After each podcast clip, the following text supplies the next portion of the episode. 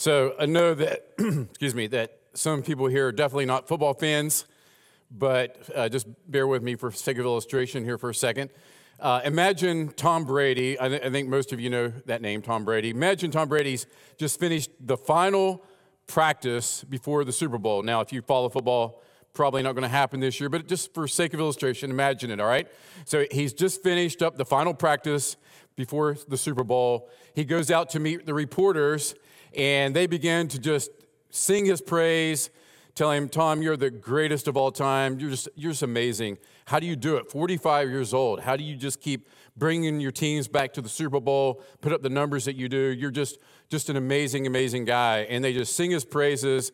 And when they're finished, he turns around, he walks back into the locker room, and he notices that the person who normally picks up the dirty clothes from the practice, that he's nowhere to be seen. The guys are all redressed and their practice uniforms are just laying there on the, the ground. And so what he does, he decides just to go over and he begins to kneel down and pick up everybody's dirty practice uniforms.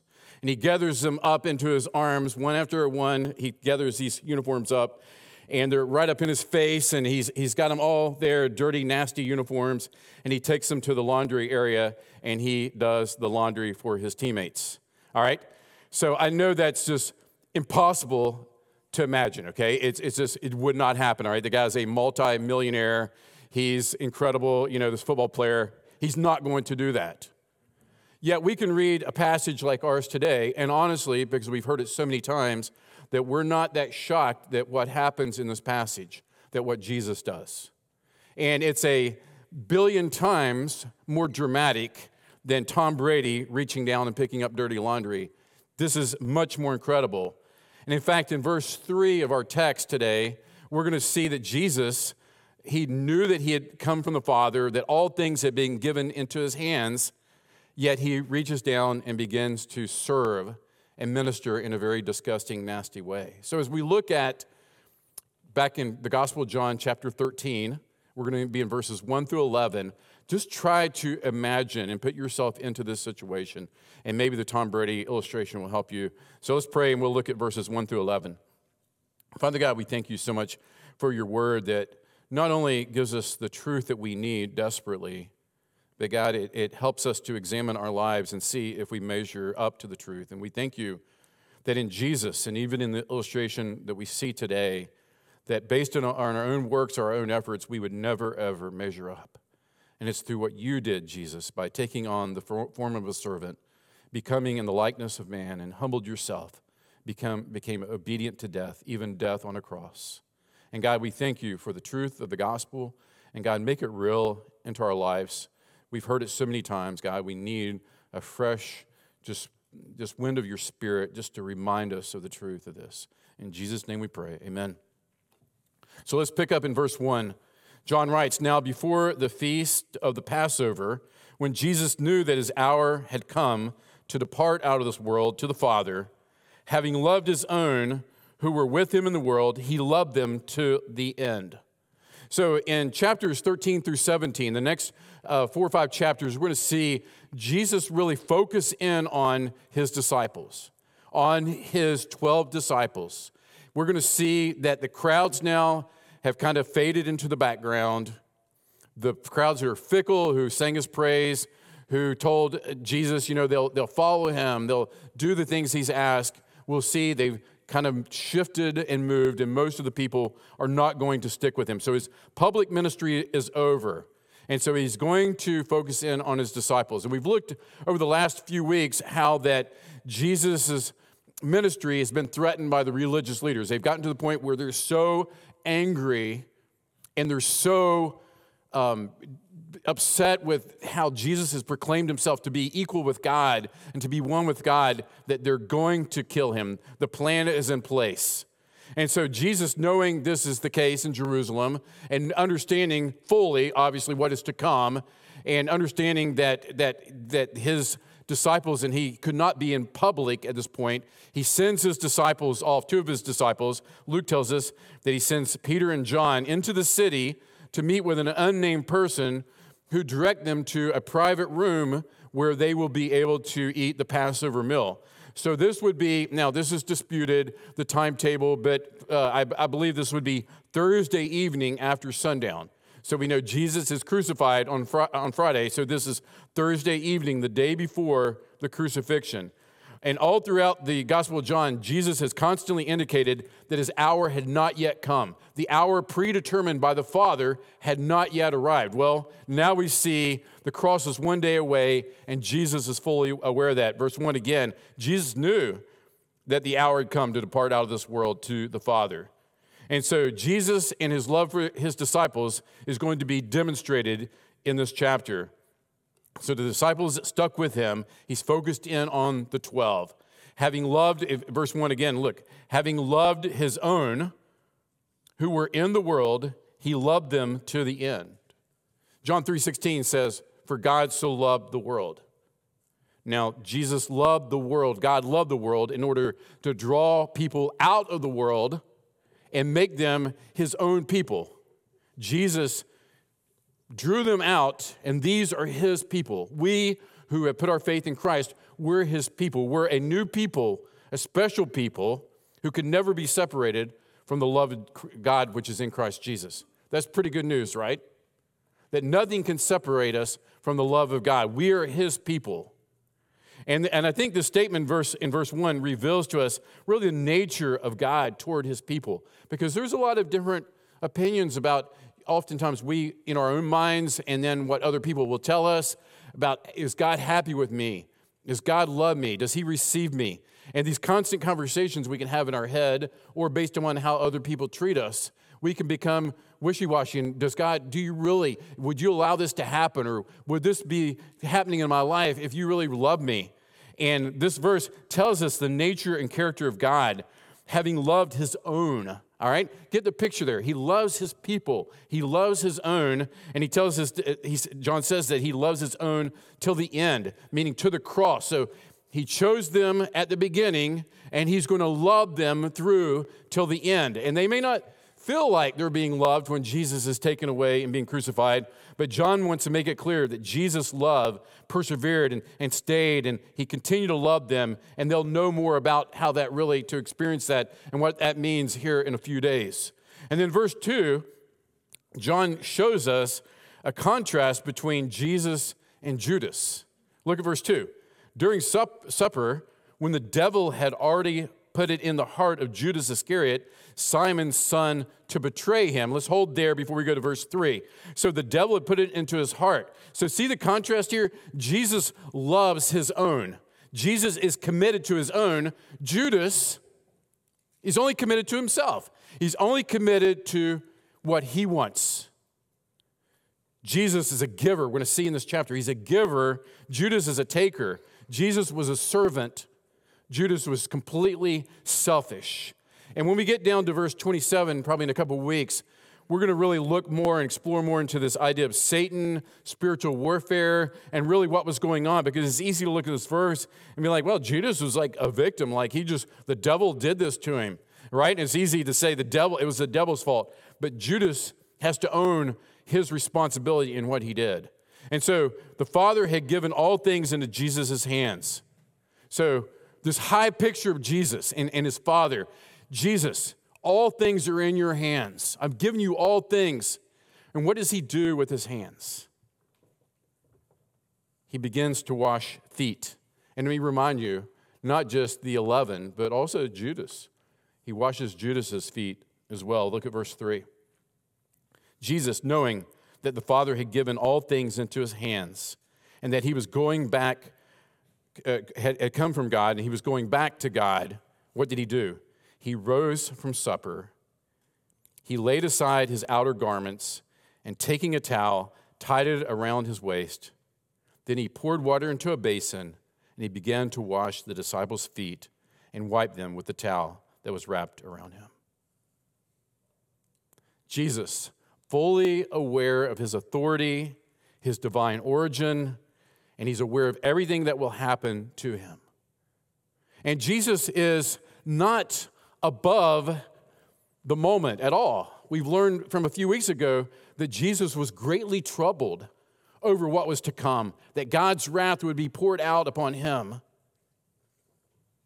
and that he would be temporarily separated from the Father in some way that we can't understand. And, and Jesus was troubled. He experienced anxiety over this issue that, that he would be forsaken momentarily by the Father. He would be betrayed by Judas, the very one who he's bending down, washing his feet. And the rest of the disciples, he's well aware, they're going to run, they're going to flee, they're going to abandon him. That he would be mocked, ridiculed, tormented, beaten beyond recognition, and he would die by execution in a manner that the Romans had invented that was especially painful for a reason to make an example out of that person that's on the cross because we don't want anybody else following what they did. You want to have an insurrection against our government? Here's what happens to you. He was put upon the cross, and he knows all of this is bound to happen in a few short hours. And what does he do? He bends down and he washes feet. At the time of Jesus, foot washing was an expected part of hospitality. But if you remember, like I said earlier, they were in a rented room. There would not have been the servant there who would have been part of the entourage who would been there to wash the feet. There was nobody there to do that. Feet were nasty and dirty from walking around all day in the sand and the dirt. Also, that during this time, people would recline at the meals. All right, so it would be real pleasant to have somebody's feet near your face, right? And so it was only customary that the feet washing would definitely take place, and this would always take place by not just a servant or a slave, but the lowest servant. The most junior servant, the most junior slave would be the one that did that.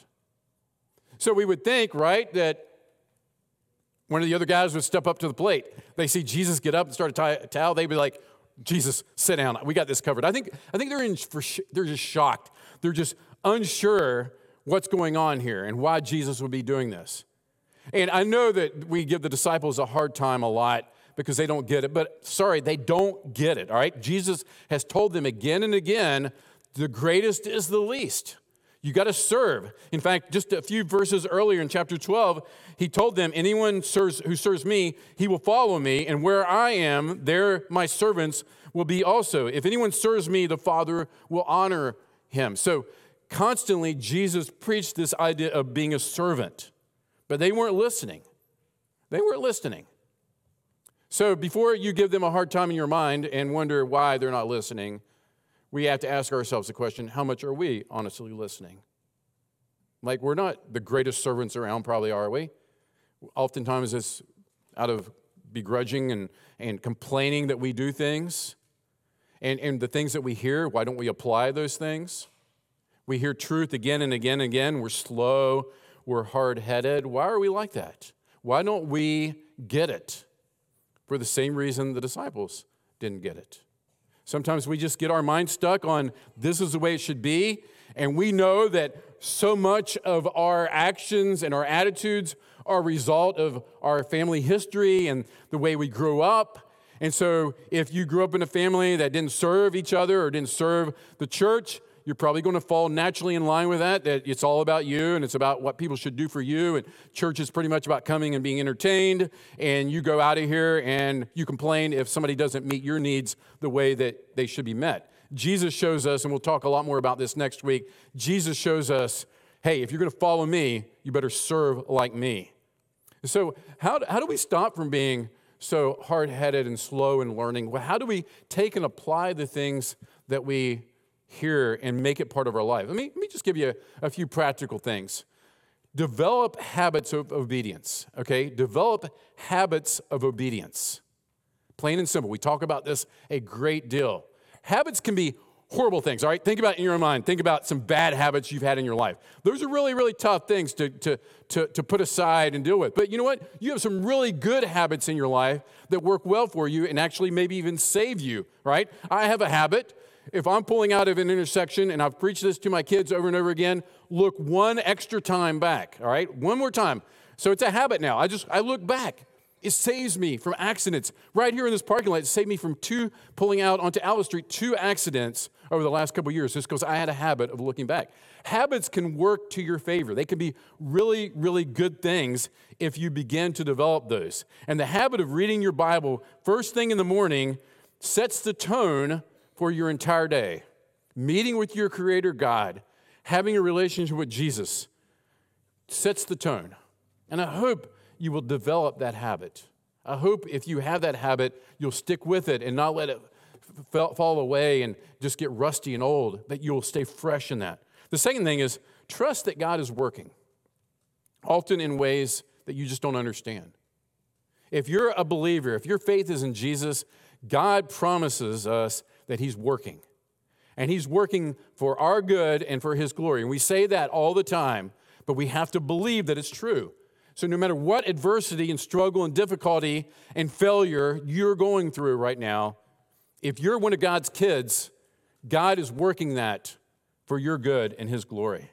And then remind yourself often, He's going to complete what He started.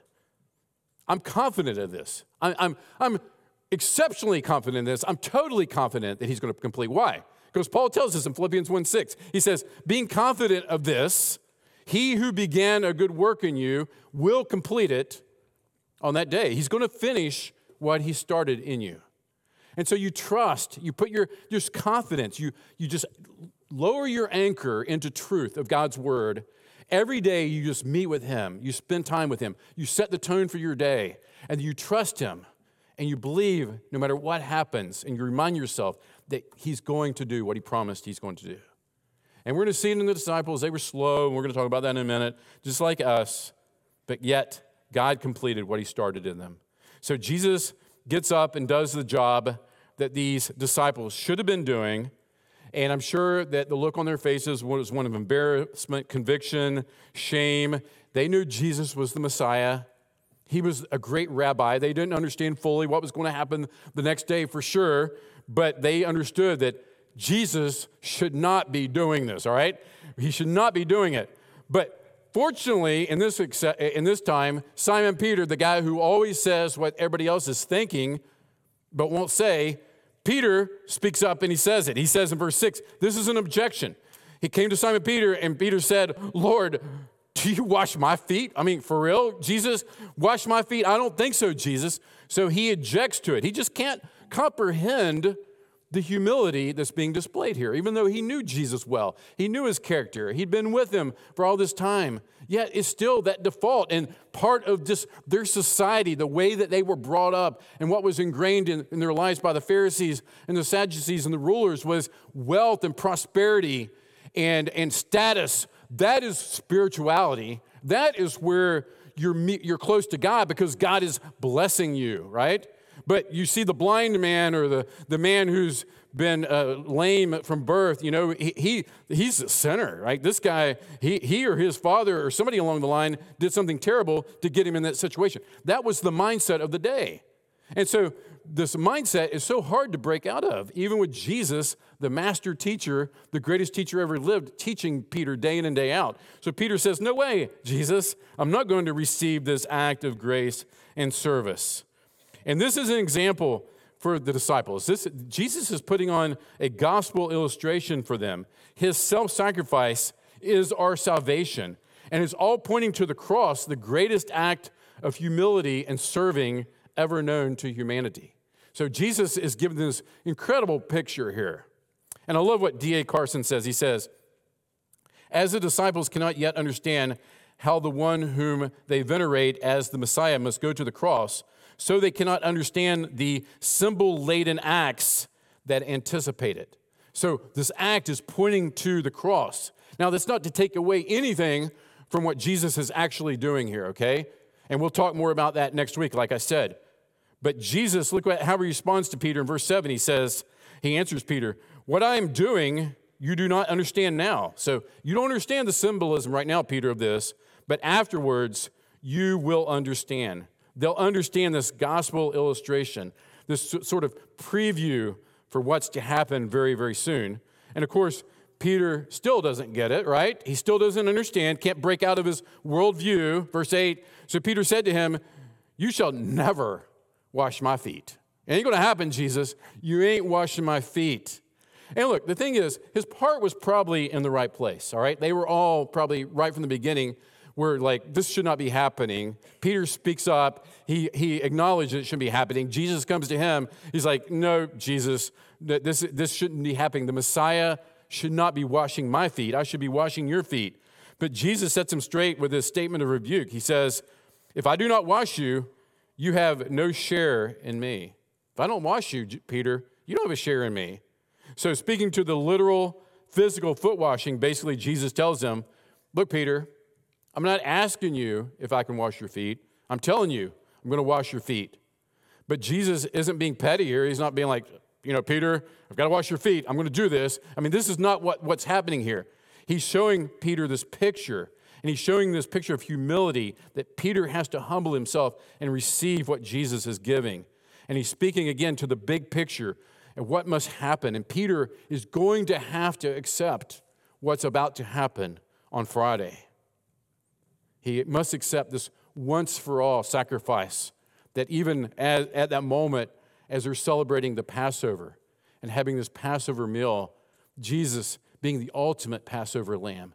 Peter, you got to comprehend, you got to believe this, you got to accept it.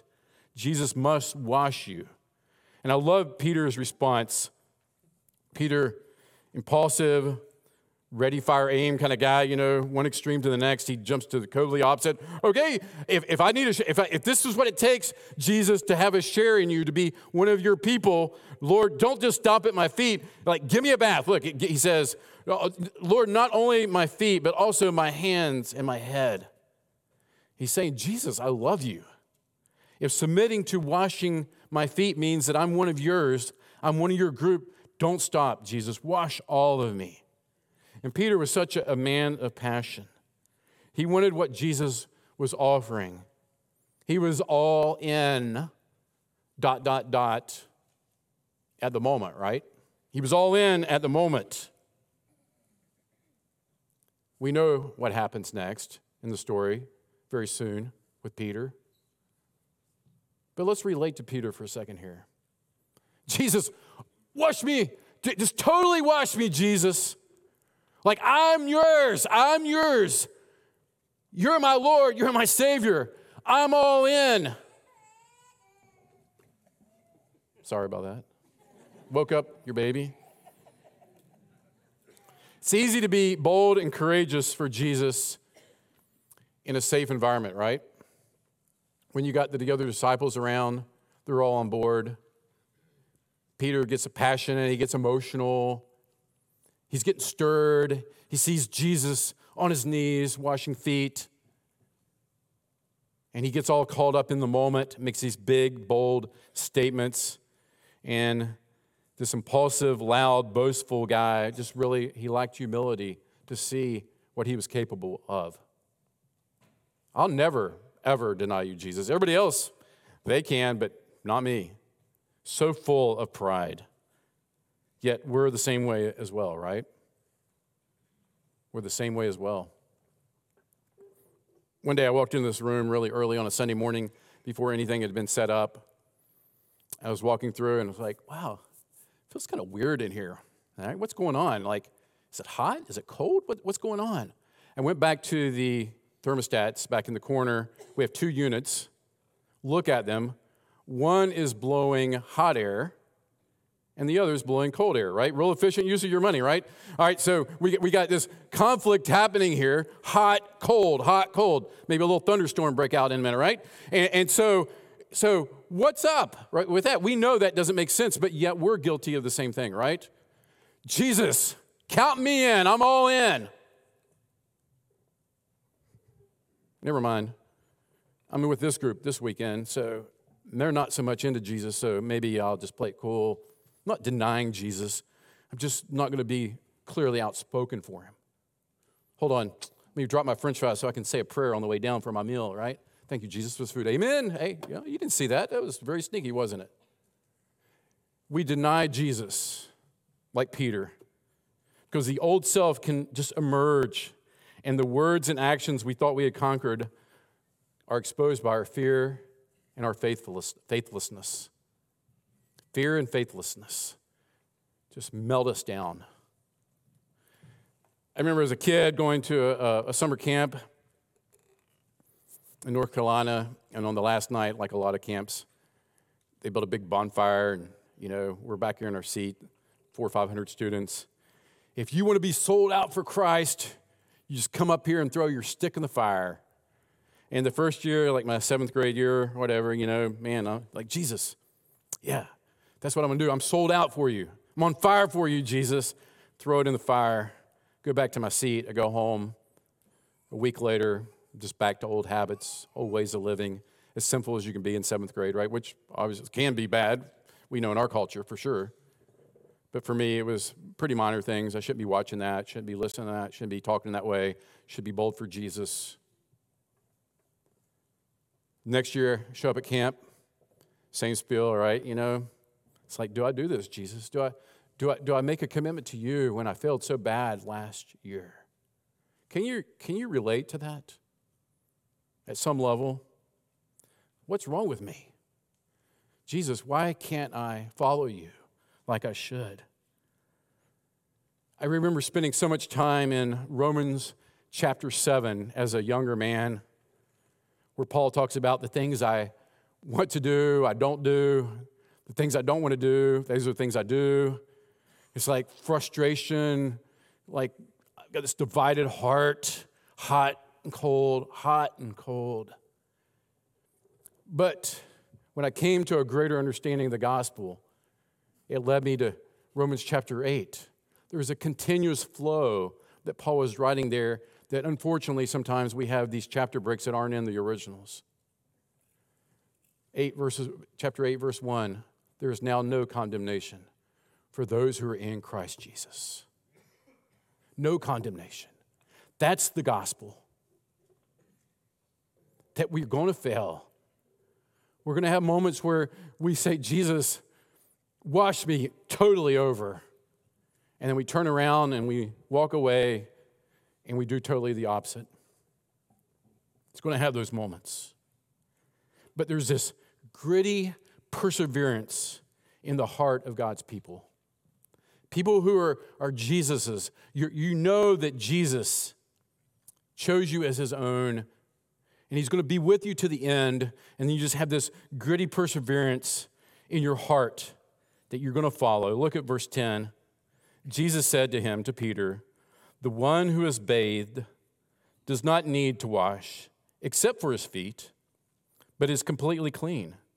And you are clean, but not every one of you. Let me break that down for a second. Peter doesn't need cleansed all over. Again, this gospel picture. Peter is saved. He's a believer. He's put his faith in Jesus. All that he can at this point, not before the cross, the atonement has not happened yet for his sins, but he's, he's puts his faith in Jesus Christ. He's looking to Jesus as the Messiah. He's saved, far from perfect, but he's saved. And Jesus isn't finished with him. And so, for those who are the kids of God, his family, his children, he says, You're clean. You don't need this bath. You're, you're clean. But he says, Not every one of you. He says, verse 10, he says, But not every one of you, for he knew who was to betray him. And that's what he said, Not all of you are clean. You got Judas over there. He's right here, the same church service, singing the same songs even collecting the offering. He's appears to be all in, according to all the other disciples' opinions. But he's not. He's not saved. He's not a believer. He's not trusting Jesus. He's not clean. He needs cleaned all over. He won't be cleaned all over. True followers of Jesus have been bathed in the righteousness of Christ, no condemnation. But he says, sins that are committed after salvation soil our feet. Look what he says. The one who is bathed does not need to wash except for his feet. And this is pointing to just the need for this humility that Peter needed so desperately. This humility and this just gritty perseverance that knows that when we sin, when we fail, we get up and we keep going. We don't quit, we don't give up. Because we made that commitment and threw that stick in the fire, we don't say, I'm just, I'm just quitting. I, can't, I didn't do it last year, and I ain't going to be able to do it again this year, so I'm just, I'm just quitting. You persevere And through that perseverance is just this real acknowledgement of what's in your heart.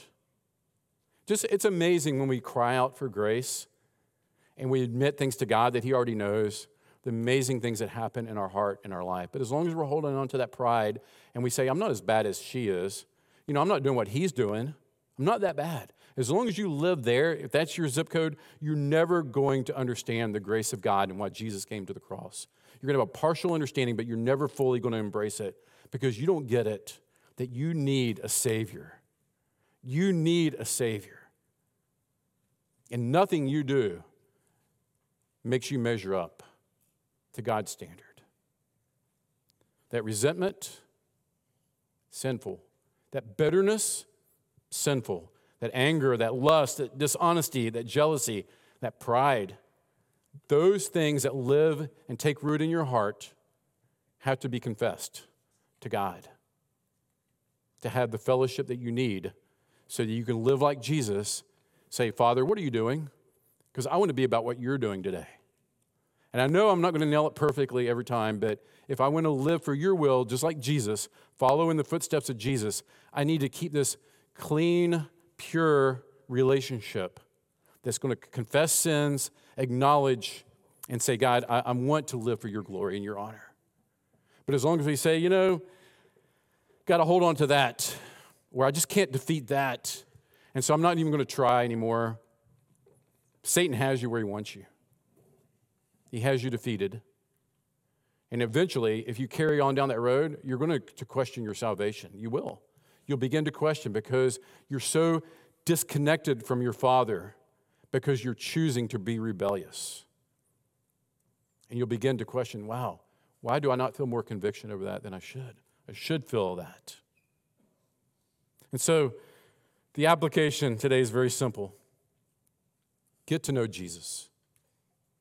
The more we get to know Jesus, the more we want to change. The more we get to know Jesus, the more that we want to change. We have those desires. And then the heart level, humility, is honestly ass- assessing ourselves in light of God's holiness and our sinfulness.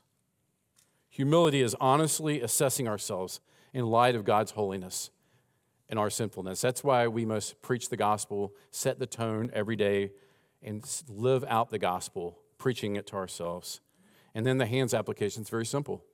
Just let the Holy Spirit examine your heart, confess those th- sins, ask the Holy Spirit, reveal to me my sin.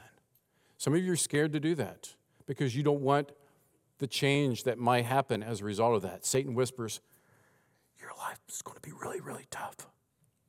You'll never, ever make it. You just won't be able to pull this off. Nobody will like you anymore. Satan will begin to whisper those things in your ear, telling you not to confess your sin, not to own your sin. We just say, God, take control. Next week, we'll finish this section where Jesus explains and sets an example for us for washing. But I pray that just, just your heart today will be more in tune with Him, not a, an emotional reaction that says, let me recommit my life today to Jesus. You know, how many times have we done that over and over again? What you need to do is recommit that you're going to get up and start afresh and new every day to be in God's Word, get to know Jesus more and more.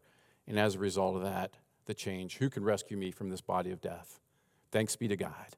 Jesus can, and He does, right? Today on the ballot in your, um, your packet you got at the door, there's a, a little discipleship section. And, and I, mean, I mean, just before you start looking at it, just hear me out for a second, okay? Even if you're not a member, we'd love for you to fill out that section. Don't put your name on it, but fill out that section. Here's why. The things that value that we value the most at Grace, that you hear about all the time, spending time with God daily. Doesn't have to be mornings, but I do think it sets the tone. Being intentional in family discipleship, being feeling confident to share your faith with others, and then just committed to living the life that God's called you to live day in and day out. Those are the matrix that we look at more than we don't count on Sunday morning to know how many people are here. All right, I know that's for some of you that seems incredible because most churches it's all based on numbers and buildings. All right, we don't do that. We want you to be in community. We want you to be in K group. That's the number that I care about. How many of you guys are in a K group on Wednesday or Sunday?